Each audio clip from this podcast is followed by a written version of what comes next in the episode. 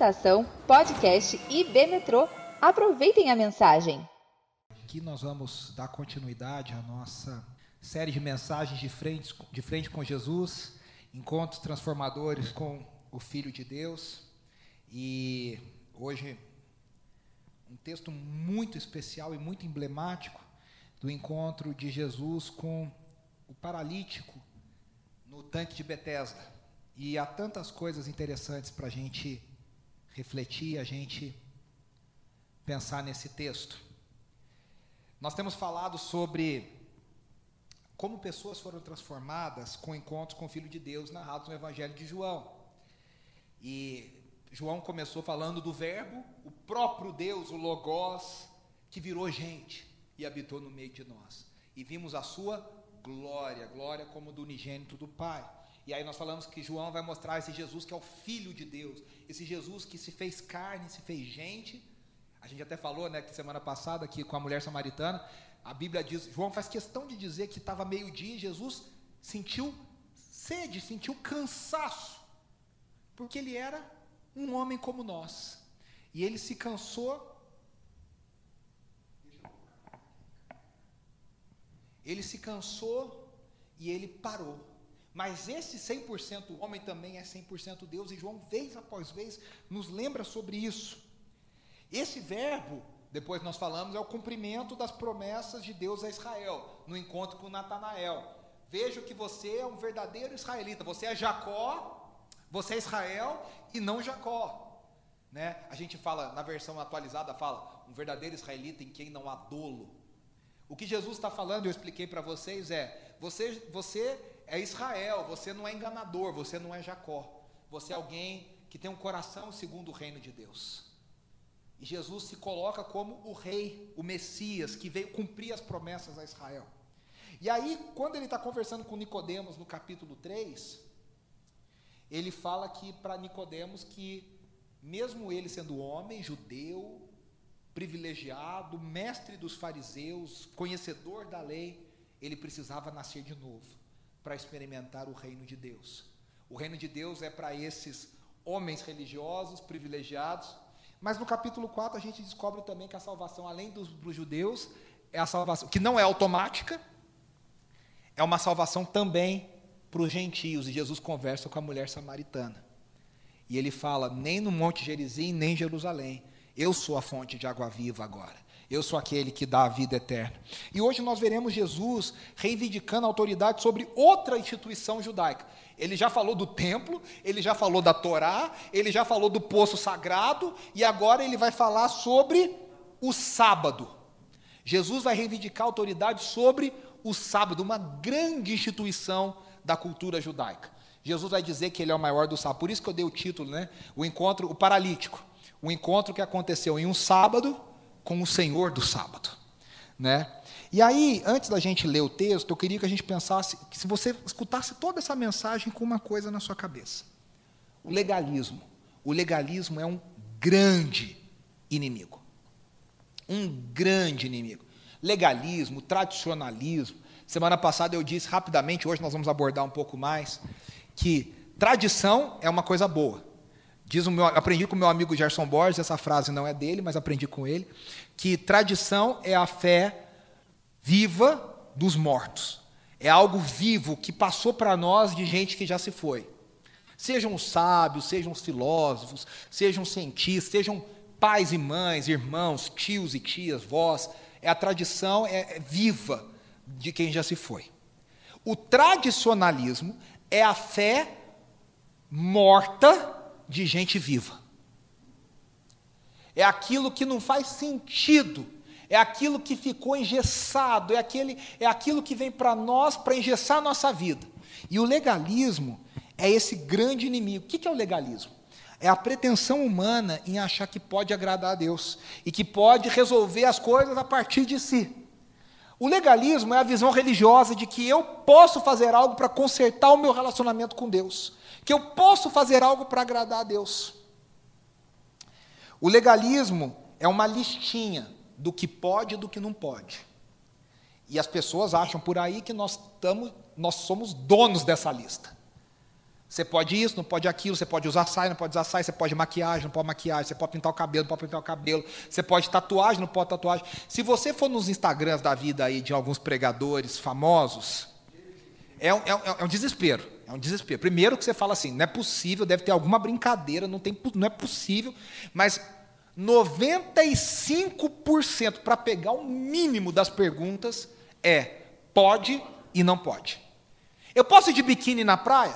Gente, mas tem pergunta assim, constrangedora. De vida sexual, de com marido e mulher, mas assim, um, escândalo, assim, um negócio. E aí eu fico pensando como as pessoas vivem a vida cristã achando que é tudo pode ou não pode. Né? Eu posso assistir Netflix, não posso assistir Netflix. Eu posso usar biquíni, não posso usar biquíni. Eu posso ir na praia, não posso ir na praia. Eu posso. Teve um que perguntou: posso tomar refrigerante? Não posso tomar. Como se isso estivesse lá no, no, na Bíblia: não tomais refrigerante. E, a, e as pessoas, a gente entende que a vida. Gente, é isso. As pessoas acham que ser crente é isso. O legalismo, ele nega a graça de Deus. Porque ele diz que a gente vai ser salvo por algo que a gente fez ou deixou de fazer.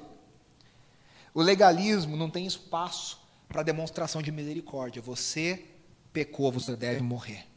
Tem uma música que a Ana Paula fez para crianças diante do trono que diz: é, como é que é a música? Ela fala assim: quem pecou deve morrer, alguma coisa assim. Quem errou vai morrer. É, é, é, é algo, essa é a lei. Quem pecou vai morrer. Quem errou vai pagar. Corta a mão, corta o braço, atira a pedra. Esse é o legalismo.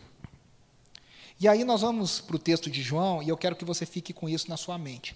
João capítulo 5, do 1 ao 18, nós ler aqui, você pode ler junto, você pode ler aí com o seu texto, que diz assim. Algum tempo depois, Jesus subiu a Jerusalém para uma festa dos judeus. Há em Jerusalém, perto da porta das ovelhas, um tanque que em aramaico é chamado Betesda, tendo cinco entradas em volta. Ali costumava ficar grande número de pessoas doentes e inválidas, cegos, mancos, olha, olha a multidão maravilhosa, cegos, mancos, paralíticos. Eles esperavam um movimento nas águas. De vez em quando descia um anjo do Senhor e agitava as águas. O primeiro que entrasse no tanque, depois de agitadas as águas, era curado de qualquer doença que tivesse. Um dos que estavam ali era paralítico, fazia 38 anos. Quando o viu deitado e soube que ele vivia naquele estado durante todo o tempo, Jesus lhe perguntou: Você quer ser curado? Disse o paralítico: Senhor, não tenho ninguém que me ajude a entrar no tanque quando a água é agitada. Enquanto estou tentando entrar, outro chega antes de mim. Olha o drama. Então Jesus lhe disse: Levante-se, pegue a sua maca e ande. Imediatamente o homem ficou curado, pegou a maca e começou a andar. Isso aconteceu num sábado. E por essa razão os judeus disseram ao homem que havia sido curado: Hoje é sábado, não lhe é permitido carregar a maca. Mas ele respondeu: O homem que me curou me disse: Pega a sua maca e ande. Então lhe perguntaram: Quem é esse homem que lhe manda pegar a maca e andar? O homem que fora curado não tinha ideia de quem ele era, pois Jesus havia desaparecido no meio da multidão. Mais tarde, Jesus o encontrou no templo e lhe disse: Olhe, você está curado, não volte a pecar, para que algo pior não lhe aconteça. O homem foi contar aos judeus que fora Jesus quem o tinha curado. Então os judeus passaram a perseguir Jesus, porque ele estava fazendo essas coisas no sábado. Disse-lhe Jesus: Meu pai continua trabalhando até hoje, eu também estou trabalhando. Por essa razão, os judeus mais ainda queriam matá-lo, pois não somente estava violando o sábado, olha o segundo problema, mas também estava até mesmo dizendo que Deus era seu próprio pai, igualando-se a Deus. Esse é o texto, um texto super desafiador, tem várias coisas aqui que a gente lê, daquelas que a gente fala, nossa, é muito difícil, eu vou passando para ver se explica. Né? É, qual que é o cenário do encontro? Primeiro, João diz que era numa festa. E eu disse lá na primeira mensagem que João situa Jesus em todas as grandes festas do judaísmo, e Jesus situa Jesus, é, Jesus em, contra as instituições, o templo, o casamento, o poço, o, o mestre fariseu, a, a, a, o sábado, porque ele insere Jesus dentro dessa cultura. É interessante que Jesus está combatendo a cultura judaica, os, os, símbolos, mas ao mesmo tempo Jesus cumpre todos esses símbolos. A gente sabe disso. Jesus foi circuncidado, Jesus teve lá a sua consagração aos 13 anos, Jesus ah, ah, ia, ele estava em Jerusalém para celebrar a festa. Ele cumpria as obrigações de um homem judeu. Ao mesmo tempo que ele apontava para como a sua vinda tornava algumas coisas obsoletas e como, na verdade, ele cumpria plenamente o que aquelas coisas eram sombra, eram tipo, e ele era a realidade. Então, por isso que tem esse tom de confronto o tempo inteiro. Só que aqui é interessante que fala assim, numa festa, não fala qual festa. É a única vez que João não explica qual é a festa. Por quê? Os comentaristas dizem que João não queria tirar o foco de outra coisa. Qual era o foco? O foco não é a festa. O foco era o sábado. Então ele não fala da festa para falar, não importa qual a festa. É o sábado que, que é a questão. Mas os comentaristas sugerem que provavelmente era a festa dos tabernáculos, a grande festa dos tabernáculos celebrada pelo povo judeu. É uma das três grandes festas, né? Era a Páscoa, tabernáculos e Pentecostes, as três grandes festas, a, a ordem é Páscoa, Pentecostes, depois tabernáculos.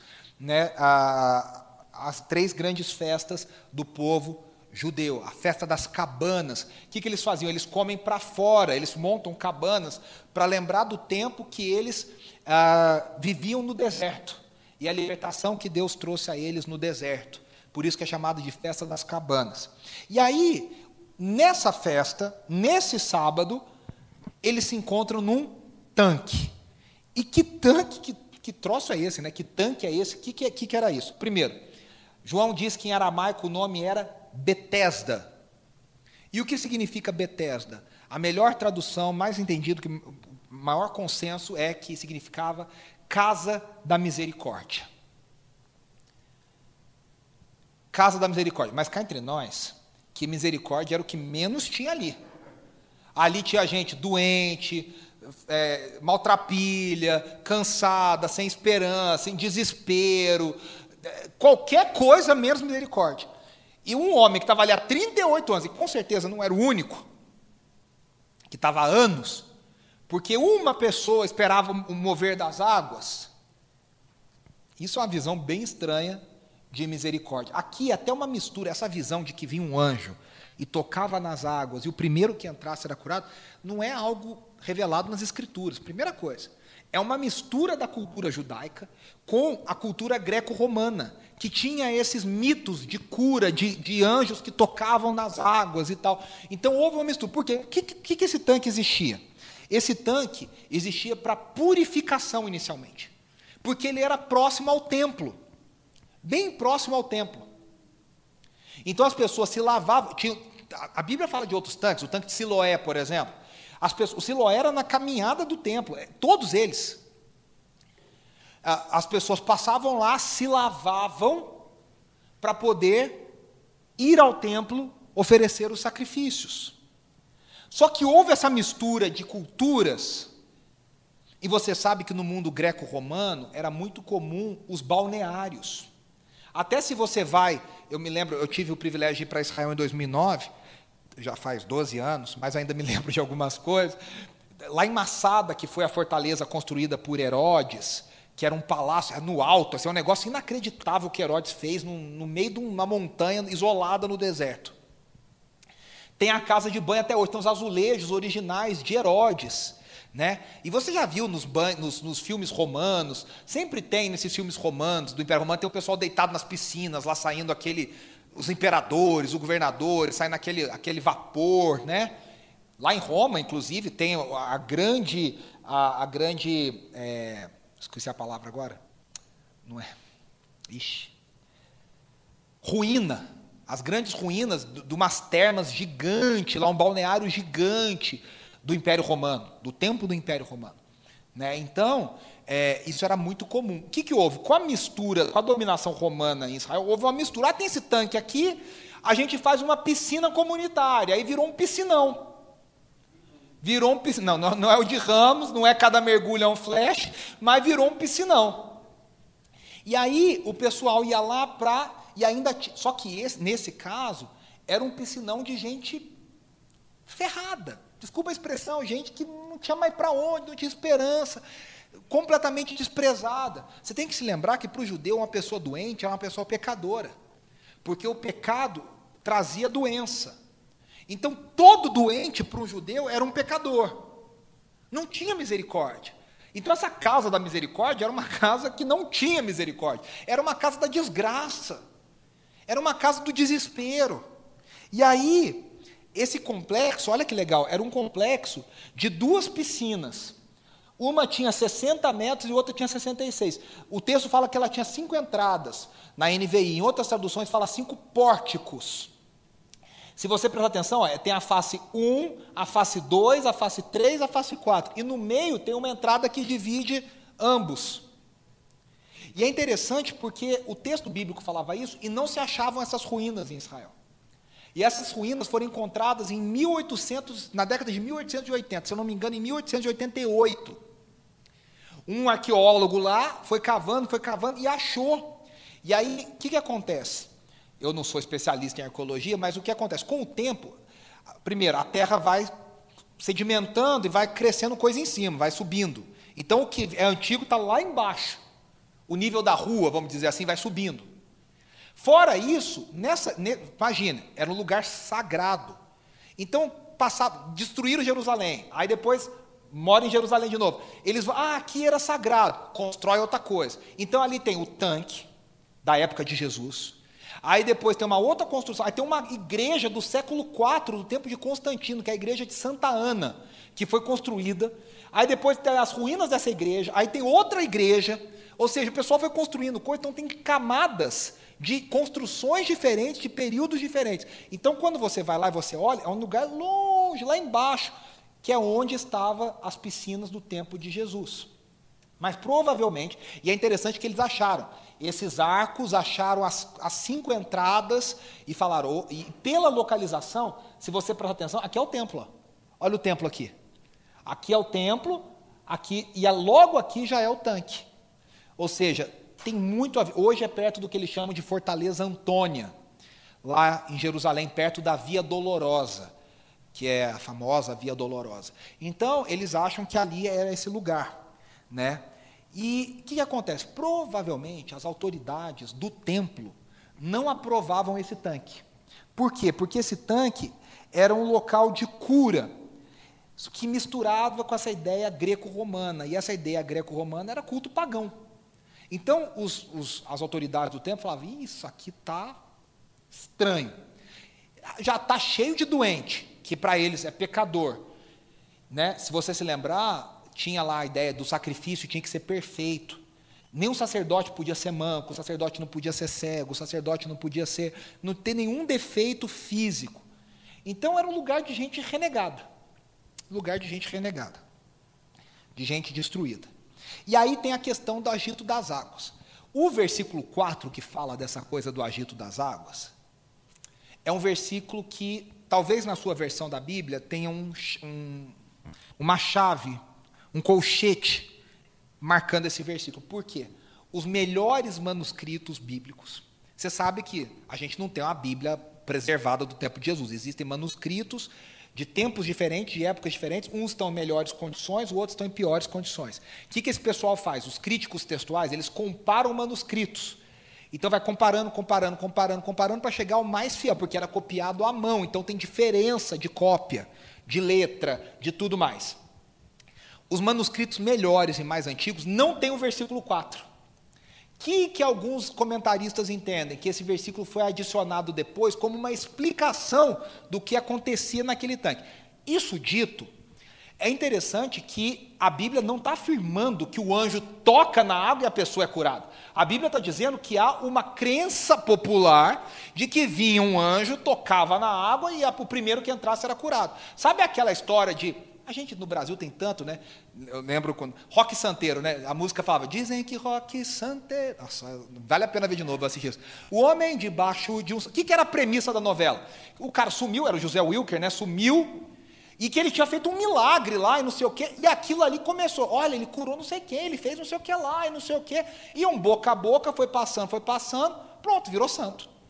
Eu estou pegando o Rock Santeiro, que é um personagem fictício, mas no Brasil nós temos N desses homens e mulheres que já foram, é a santa não sei o que lá, é a beata não sei o que lá, é o dom não sei o que lá, é, é o padre não sei o que lá, que fez milagre, não sei o que lá, que foi canonizado.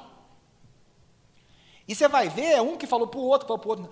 Você viu, ah, mas a minha avó contava de uma pessoa que foi curada, que não sei o que lá. Aquele disse que me disse, puseram lá que vinha um anjo, tocava e pronto. E a pessoa era curada. Só que, provavelmente, que, que acontecia com esses tanques? Esses tanques, para serem considerados tanques de purificação, eles não podiam ter água parada. Não era por causa da dengue, não, era por causa porque como a água teoricamente levava o pecado das pessoas, ela tinha que entrar e sair, entrar e sair. Era água corrente, que a gente falou semana passada que era água viva. Água viva era água corrente. Então, olha que interessante. Esses tanques tinham água corrente. O que, que acontece? De vez em quando, dizem os especialistas, essas correntes com mais, menos volume, com condições climáticas, causavam um tipo de borbulho nas águas do tanque. Sabe, se descia mais, se descia menos, se volume era. E aí agitava as águas. E aí o pessoal falou: olha, quem que está agitando essas águas? Ah, deve ter sido um anjo. E aí começou essa história de que vinha um anjo e curava as pessoas ali. Mas cá entre nós, dizem que havia mais ou menos 300, 400 pessoas em torno desse tanque todos os dias. É misericórdia de Deus, uma sai curada, sabe-se lá Deus quanto? De 300, 400 que iam lá todos os dias. É uma história muito estranha, né? Muito estranha. E aí, Jesus aparece nesse cenário. Até botei aqui né, uma cena bonita aqui de um filme, Jesus aqui na, na beira do tanque. E aí você fala, o que, que Jesus foi fazer lá? Ele estava lá para celebrar a festa no templo. Jesus vai nesse lugar imundo, nesse lugar de gente suja para a sociedade, de gente inadequada, de gente que não, não cabe nas melhores rodas de Jerusalém. E Jesus está lá com o marginalizado. Jesus está lá com o desprezado. Jesus está lá com aquele que ninguém nota. Jesus está lá. E aí ele encontra um doente. Ele encontra um doente de 38 anos de doença. E é interessante porque 38 anos era a expectativa média de vida das pessoas naquela época.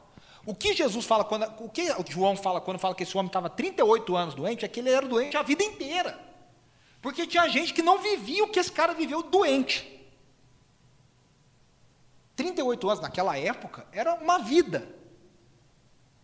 Esse homem na miséria, esse homem que não tinha ninguém. Tanto que Jesus fala para ele: Você já foi, O que, que você quer? Ele fala: Não tem ninguém que me coloque aqui. Não tinha ninguém. Doente a vida inteira. E aí Jesus faz a pergunta, né? Se fosse o Saraiva, falava que era pergunta, como é que é? Pergunta idiota, tolerância zero, né? Minha mãe tinha esse lema para ela. A pergunta era idiota, a tolerância era zero. Né? É, por quê? Você fala assim, o cara está lá há 38 anos. Jesus sabia que ele estava doente há 38 anos. E aí o texto não deixa claro se o Espírito falou para Jesus que, que, que o homem estava ali há 38 anos, ou se Jesus ficou sabendo por alguém que estava ali, que é mais provável que o Espírito tenha testificado para Jesus que aquele homem estava ali doente há 38. Pensa, no meio de uma multidão, Jesus focou naquele cara. O Espírito mostrou aquele cara para Jesus. E aí Jesus chega perto dele, um homem que está lá 38 anos, na beira do poço, na beira do tanque, querendo entrar na água. Jesus fala para ele: Você quer ser curado?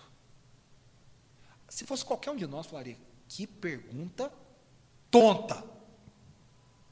Primeiro, Jesus sempre pergunta antes: O que você quer? Você quer ser curado? O que você quer que eu te faça? Por que, que Jesus fazia isso? William Barclay, comentarista bíblico, dos melhores, já falecido, fala que o primeiro passo para a cura e para a libertação é um profundo desejo por ela. Jesus fala: Você quer ser curado? Jesus fazia a pessoa confessar a sua necessidade. Sabe aquela história? Às vezes a gente nem sabe o que a gente precisa. Jesus fala: O que, que você verdadeiramente quer? Será que Jesus estava testando a disposição desse homem? Eu acho meio sádica essa visão de que Jesus estava testando o homem. Jesus não estava testando o homem. Jesus queria que esse homem colocasse para fora. Jesus queria que esse homem colocasse em palavras o que ele queria. Por isso que a gente fala assim, né? Por que, que eu preciso orar se Deus já sabe tudo que está dentro do meu coração? Tem coisas que a gente não explica, tem coisas que a gente obedece. A oração é uma dessas coisas. Por que, que a gente ora? Porque, ah, Deus não sabe? Deus sabe. Deus sabe antes de você pensar. Mas no reino espiritual há essa ordem de que nós devemos colocar em palavras, nós devemos colocar em oração, nós devemos manifestar o nosso desejo. Todos nós aqui temos desejos no coração. Todos nós. E a primeira lição que a gente aprende é que Jesus sempre vai olhar para nós e perguntar: o que, que você quer que eu te faça? Ah, Jesus, o senhor já sabe, né, Beth? Nós que somos meio assim, né? Pô, o senhor já sabe, né? Todo professor politicamente correto tem que falar: não existe pergunta idiota, pode fazer. Tem hora que a gente conta até três, tem que ter umas perguntas que beiram a pergunta idiota. É, essa é a palavra. E aí, Jesus nunca vai ser desses com a gente. Ele não tem prazer que a gente sofra, em humilhar, em pisar na gente. Ele quer simplesmente que a gente coloque a necessidade real diante dele, em palavras. E aí vem uma coisa interessante, né? Jesus faz isso, e essa doença, nesse caso aqui, parece apontar para o fato de que ela é consequência de um pecado cometido por esse homem. O texto é bem claro em dizer que esse homem estava doente por causa de um pecado, porque lá no versículo 14, Jesus fala para ele: Não peque para que coisa pior não te aconteça. Sinal que o que aconteceu era fruto de pecado. E aí nós temos que falar algumas coisas sobre isso. Primeira coisa, esse homem aqui teve um, comportamento muito complicado no texto. A gente lê meio que isentando esse cara. Esse cara teve um comportamento bem, bem, bem duvidoso. Primeira coisa, os, ele, quando os chefes, os chefes do templo perguntam para ele, quem te curou? Ele fala, não, por que, que você está andando com a maca? Ele fala, não fui eu, foi o cara que me curou. A primeira oportunidade ele já bota a culpa em Jesus. Aí o que acontece? Ele não sabia quem era Jesus. Aí ele descobre quem é Jesus, e quando ele descobre o que, que ele faz, ele vai lá dedurar. Ele fala: Olha, eu sei quem foi.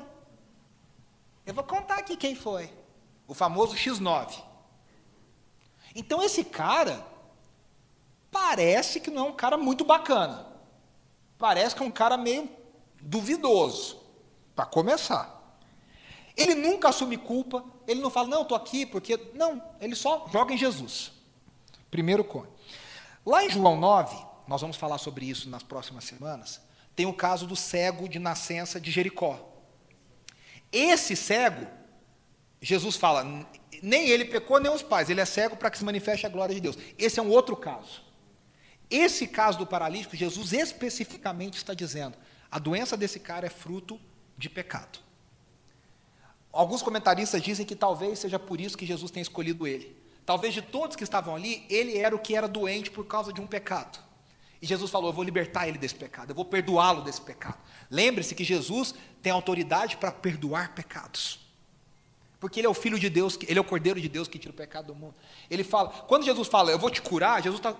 É, é, é tipo assim: cura igual libertação, igual salvação. É igual. Quando Jesus fala, eu vou te curar, é como se ele te falasse, eu vou te libertar, eu vou te salvar, eu vou te perdoar. Está tudo no mesmo combo. E aí, a gente fica com algumas perguntas, né? Primeiro, nem todo pecado gera doença. A gente precisa afirmar isso aqui. Nem todo pecado gera doença. Nem toda doença é resultado de pecado. Então, tira esse peso dos ombros. Não estou dizendo isso. O que eu estou afirmando é que a gente não pode dizer que essa, essa doença não é fruto de pecado. O texto parece apontar demais que essa doença é fruto de pecado. E aí, a cura na verdade, né, antes de eu falar isso, num sentido global, num sentido amplo, toda doença é fruto de pecado, porque a doença só está no mundo porque o pecado entrou no mundo. Toda miséria, toda maldição, todo pecado, toda dor, tudo que a gente tem de ruim é fruto do pecado. Do pecado no mundo, chamado pecado original. Então, Beleza. E aqui, a cura física aponta para algo além da cura física. Por isso que no versículo 14 Jesus diz: Não peque mais, para que não te aconteça algo pior. A cura aponta para santificação. A cura do corpo aponta para a cura da alma.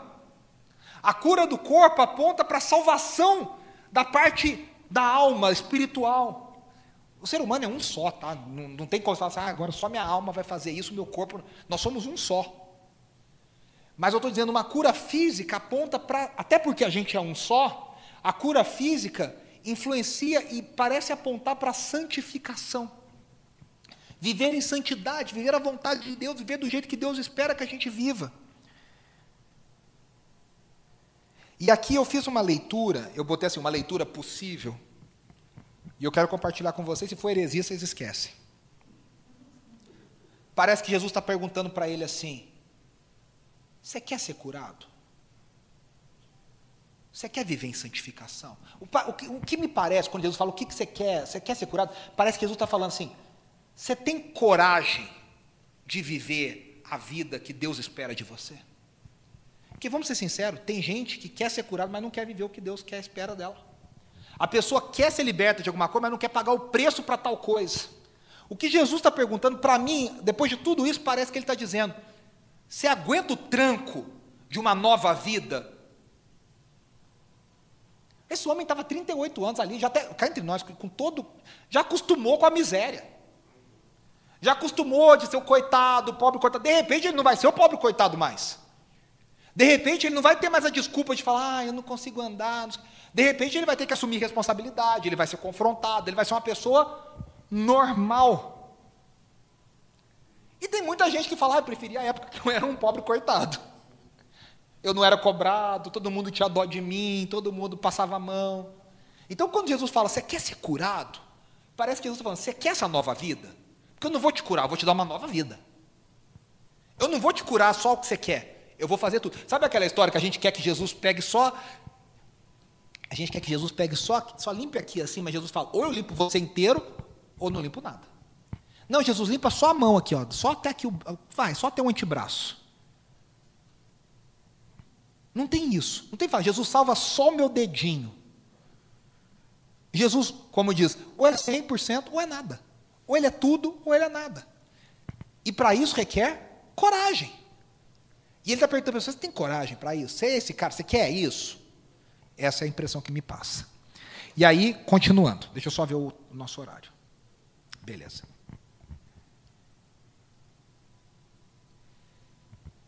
Agora, olha que interessante. Jesus se coloca como a verdadeira água que cura. Ele é a água viva da mulher samaritana. Nós vamos, eu vou mostrar para vocês aqui. Ele está falando, você quer ser curado? Aí o cara pensa, pô, esse cara vai me jogar na água quando o anjo mexer. Ele fala, ele vai ficar aqui comigo, eu não tenho ninguém, beleza, agora eu tenho. Jesus não está falando isso, ele fala, você quer ser curado? E de um modo tão simples, Jesus fala, levanta, pega a tua maca e anda.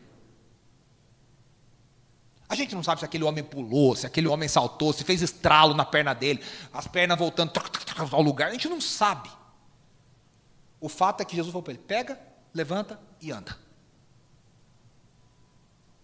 Agora olha que interessante. No capítulo 3, Nicodemos, o mestre fariseu, diz a Jesus que ninguém faz aqueles sinais se não for enviado. Jesus, Nicodemos fala: ninguém faz esses sinais se não for enviado por Deus. Guarde isso. Ou seja, curas e sinais apontam para a chegada do reino. Quando Jesus cura, ele está dizendo: o reino de Deus, nós cantamos: declaramos que o teu reino chegou. No capítulo 4, imediatamente anterior a esse, Jesus diz que ele tem a água viva, que é a vida eterna. O tanque se mexia porque ele era abastecido com água viva, água corrente. Jesus está falando para esse cara: Eu sou a verdadeira água viva. Eu sou aquele que te cura. Não é o anjo que toca na água. Eu sou muito maior do que esse anjo. Se esse anjo existisse. Eu sou o que verdadeiramente te cura. Agora, olha o que, que João está fazendo. Olha o desenho. Vê se não é para a gente morrer de amor pela Bíblia, gente. Da gente estudar e ficar chocado como a palavra de Deus é maravilhosa. Olha aqui que é a progressão do Evangelho de João. João capítulo 2. Jesus é maior que os potes de água usados nos rituais de purificação. Lembra do casamento em Caná? Aquelas águas, aquele pote de água que ele transforma em vinho, eram potes usados para purificação. Jesus está dizendo: os potes, não, essa água do pote não vai produzir vinho novo. Eu faço. O vinho novo, lembra? Jesus fala: o vinho novo é o reino. Vinho novo não cabe em odres velhos. O reino de Deus não cabe no judaísmo. O reino de Deus não cabe em estruturas antigas. O reino de Deus é muito maior. Ele vem arrebentando com tudo. João capítulo 2. João 3. Jesus é o que traz a água e o espírito. Lembra que ele fala para Nicodemos? Você tem que nascer da água e do espírito, que promove o novo nascimento e o acesso ao reino. Em João 4, as águas do poço de Jacó não saciam a sede. Ele fala: se você soubesse a água que eu tenho, ela é muito melhor que essa água daqui. Quem bebe dessa água volta a ter sede. Quem bebe da água que eu dou, nunca mais tem sede. E agora em João 5, as águas do tanque, as promessas supersticiosas, não podem curar. Jesus pode. Olha que coisa fantástica. E aí nós chegamos na parte final. O Senhor do sábado cura em um sábado. O problema não era a cura no sábado. Vocês veem que os fariseus não brigam que ele foi curado no sábado. O problema é que ele foi curado e ele carregou a maca no sábado. Era quase assim, ó. Você foi curado no sábado, deixa a maca aí, vem, vem buscar depois se precisar para doar para alguém. Ou esquece ela aí e vai embora. Porque o problema é o seguinte: primeiro, isso não estava na Torá. Não tem uma lei falando, olha, não carregarás nada no sábado. Isso foi um adendo que os fariseus foram colocando, colocando. Eles foram colocando tanta coisa na tradição deles, que eles colocaram 39 proibições no sábado. Tinha coisa assim, não pode olhar no espelho. E uma das proibições era não poder carregar uma coisa de um lugar para outro. Isso era trabalho. Porque o sábado, a lei de Moisés diz: não trabalharás no sábado. Mas o que é trabalho? Tem gente que descansa fazendo faxina. É maluco? É maluco, mas descansa. Então, os fariseus foram colocando regras do pode, não pode, pode o famoso pode ou não pode que eu falei para vocês. E aí, eles chegaram nessa regra, não pode carregar coisa. Então, aqui a gente vê a garra do legalismo. Olha como o legalismo é satânico, é maquiavélico, é, é mal. O homem foi curado 38 anos da sua miséria. E eles estão preocupados que ele está carregando a maca para levar embora. O que, que o legalismo faz? O legalismo tira o espírito da lei. E o legalismo faz você se, apegar, se pegar nos detalhes da lei. Sabe como diz aquele, aquele personagem da escolinha do professor, da, da, da, da Praça é Nossa, né, que ele falava, gosta das coisas nos mínimos detalhes. A gente gosta das coisas nos mínimos detalhes. Você tem que entender qual é o espírito da, da regra. Qual é, quem estuda direito sabe disso, existe um negócio chamado espírito da lei. O que, que, o que, que essa lei foi feita para suprir, para corrigir? Aí aqui, o brasileiro é mestre em fazer isso. Pega lá uma interpretação bem torta, mas fala, ó, tá escrito aqui. Aí depois os caras têm que fazer 30 parágrafos adendos para explicar que a lei não está dizendo aquilo. Porque tem um esperto que diz aquilo, aquilo outro, vai distorcendo. O legalismo faz isso. O legalismo tira o espírito da lei e se apega aos pequenos. É óbvio que Deus não instituiu o sábado para proibir a pessoa de ser curada e carregar a maca. Você acha que Deus, quando criou o sábado, pensou: ah, se alguém for curado, não carrega a maca? Óbvio que não. Por que, que o sábado foi criado? O Senhor criou o sábado. Por quê? A Bíblia diz que Deus descansou no sétimo dia. É óbvio que Deus não descansou, de Deus tirou férias, Deus ficou offline, Deus desligou o WhatsApp dele falou: agora ninguém me chama. Quando a Bíblia fala Deus descansou, significa que Deus concluiu a sua obra. Ele disse: tudo que eu criei está criado, não vou criar mais. O que eu precisava criar está completado. Porque os salmos declaram que Deus não descansa. Como é que o ser onipotente descansa? Como é que Deus fala, não quero ouvir mais nada? A Bíblia diz, não dorme o guarda de Israel. Você imaginou que caos se Deus tirasse um, 24 horas para descansar? Não existe. É, não existe. Não existe. Então, Deus não descansa, ele está sempre na ativa, no controle do universo, nas coisas extraordinárias e nas coisas ordinárias, comuns, rotineiras. O sol passa todo dia, a, a gente dá a volta no sol lá todos os dias, no caso, na gente mesmo, e depois no ano, rotação e todo o movimento aí solar, cósmico, planetário, porque Deus permite que isso aconteça, não é algo que acontece sozinho. Deus sustenta a gravidade, Deus sustenta a ação e reação, Deus sustenta todas as regras e leis físicas e dinâmicas e tudo que acontece no mundo. Se Deus descansasse, essas coisas não aconteceriam, para começar. Então, Jesus se coloca como Deus, ele diz: se o pai trabalha o tempo todo, o filho também trabalha o tempo todo. Aí os fariseus, ele já tinha feito um negócio errado no sábado. Aí ele fala que ele é igual ao pai. Primeiro, ele chama Deus de pai, e ele diz que ele é igual a Deus. Aí complicou. E aí a gente precisa entender né, que o sábado é uma dádiva. Por que, que Deus instituiu o sábado? Deus não instituiu o sábado para ficar punindo as pessoas. Deus não instituiu o sábado para ser, e Deus não instituiu nenhuma lei para ser um peso, um fardo. Quem transforma a lei num fardo é o legalismo. A lei é uma dádiva. Tem um autor que eu gosto muito, chamado Walter Kaiser. Ele escreve a, a, teologia do Antigo Testamento. Ele coloca todos os livros do Antigo Testamento com o nome de a dádiva do, a dádiva de, a dádiva da. Então ele coloca a dádiva da criação, a dádiva da lei, a dádiva da libertação, a dádiva da adoração. Ele enxerga tudo como um presente. A gente enxerga tudo como uma condenação. Tudo um peso, tudo um fardo. Deus bravo, mal-humorado, falando: Isso não pode, isso não vai, você vai para o inferno. O sábado foi uma dádiva, um tempo que Deus falou: você vai guardar esse tempo para você, para você viver em família, para você refletir, para você descansar, para você pensar no mundo, para você entender que o seu tempo não é seu, ele é de Deus. Aí você fala: ah, mas o crente não tem que guardar o sábado. Não mesmo. Mas o crente deve ter o Shabat, o descanso. A gente não tem. O tempo de descanso é aquele tempo a dizer: Senhor, eu estou parando para dizer que o meu tempo não é seu. O meu tempo não é meu, o meu tempo é seu. A, a provisão, o sustento não vem de mim, a provisão vem do Senhor. O sustento vem do Senhor. O sábado foi feito para você despressurizar. A nossa cultura workaholic prova o que a falta do descanso faz na vida das pessoas. O sábado é uma dádiva. É um lembrete de que Deus é o sustento. Eu paro, eu podia estar trabalhando, mas eu não vou trabalhar porque não sou eu que me sustento, é Deus que me sustenta. A agenda não é minha, eu não acrescento um dia na minha agenda. É Deus que me dá. Sabe como a gente dá uma parte do nosso recurso, e não é 10%, não é 15%, não é 20%, a gente dá um pouco do que a gente ganha, devolve para Deus, para dizer: não é meu, é do Senhor. Tudo que eu ganho é do Senhor. É aquele lembrete, sabe? Aquilo é do Senhor. É do Senhor. O tempo é a mesma coisa, a gente para. Porque a gente precisa lembrar que nós somos dele.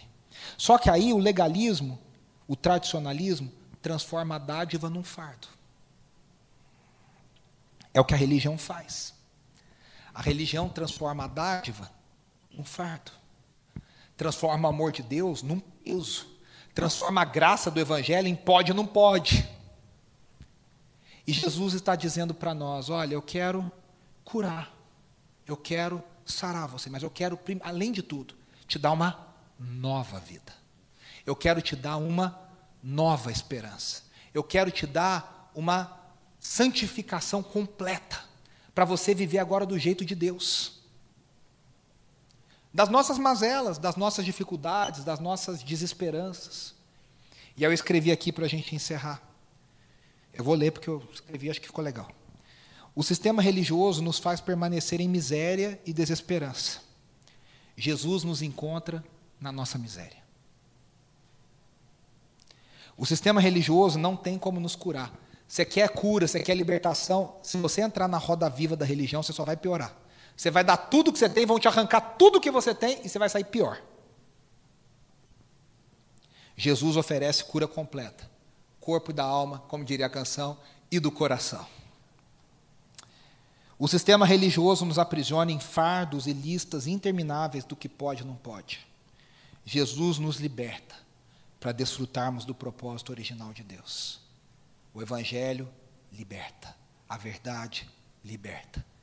Nos tira do pode não pode, nos tira dessa listinha, nos tira da infantilização, nos tira da mediocridade, nos traz vida e vida eterna, vida abundante, vida verdadeira.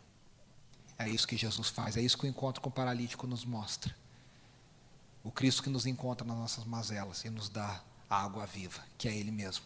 Vamos orar?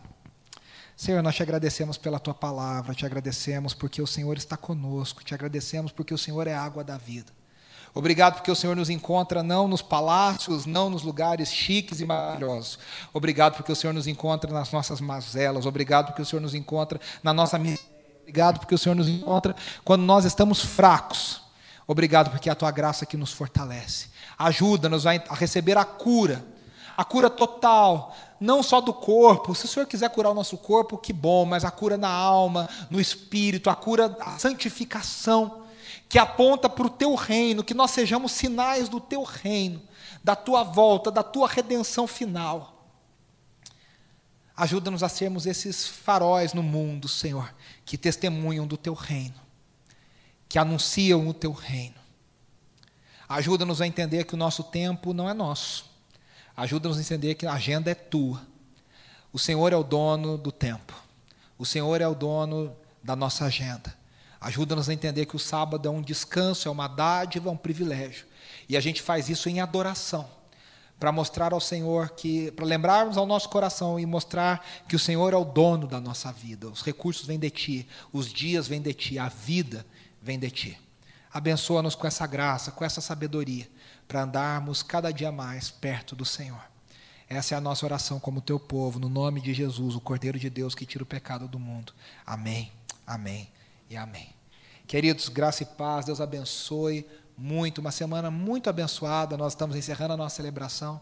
Uma semana muito abençoada, de descanso nesse feriado para quem puder, de muita sabedoria, de muita oração pelo nosso país, que a gente tenha muita sabedoria nas interações, nas conversas, nos comentários, que a graça de Jesus esteja sobre nós, nos guardando, guardando a nossa entrada, a nossa saída, o nosso saída, o nosso retorno, guardando os nossos queridos, as nossas famílias, que o Espírito Santo esteja sobre nós dando sabedoria, o fogo pela presença de Deus, fome pela palavra, e que a gente realmente ah, encontre sempre a água que sacia a sede. Deus abençoe, uma semana muito abençoada. A gente se vê domingo que vem, você que está com a gente na transmissão, Deus abençoe. Até mais. Tchau, tchau.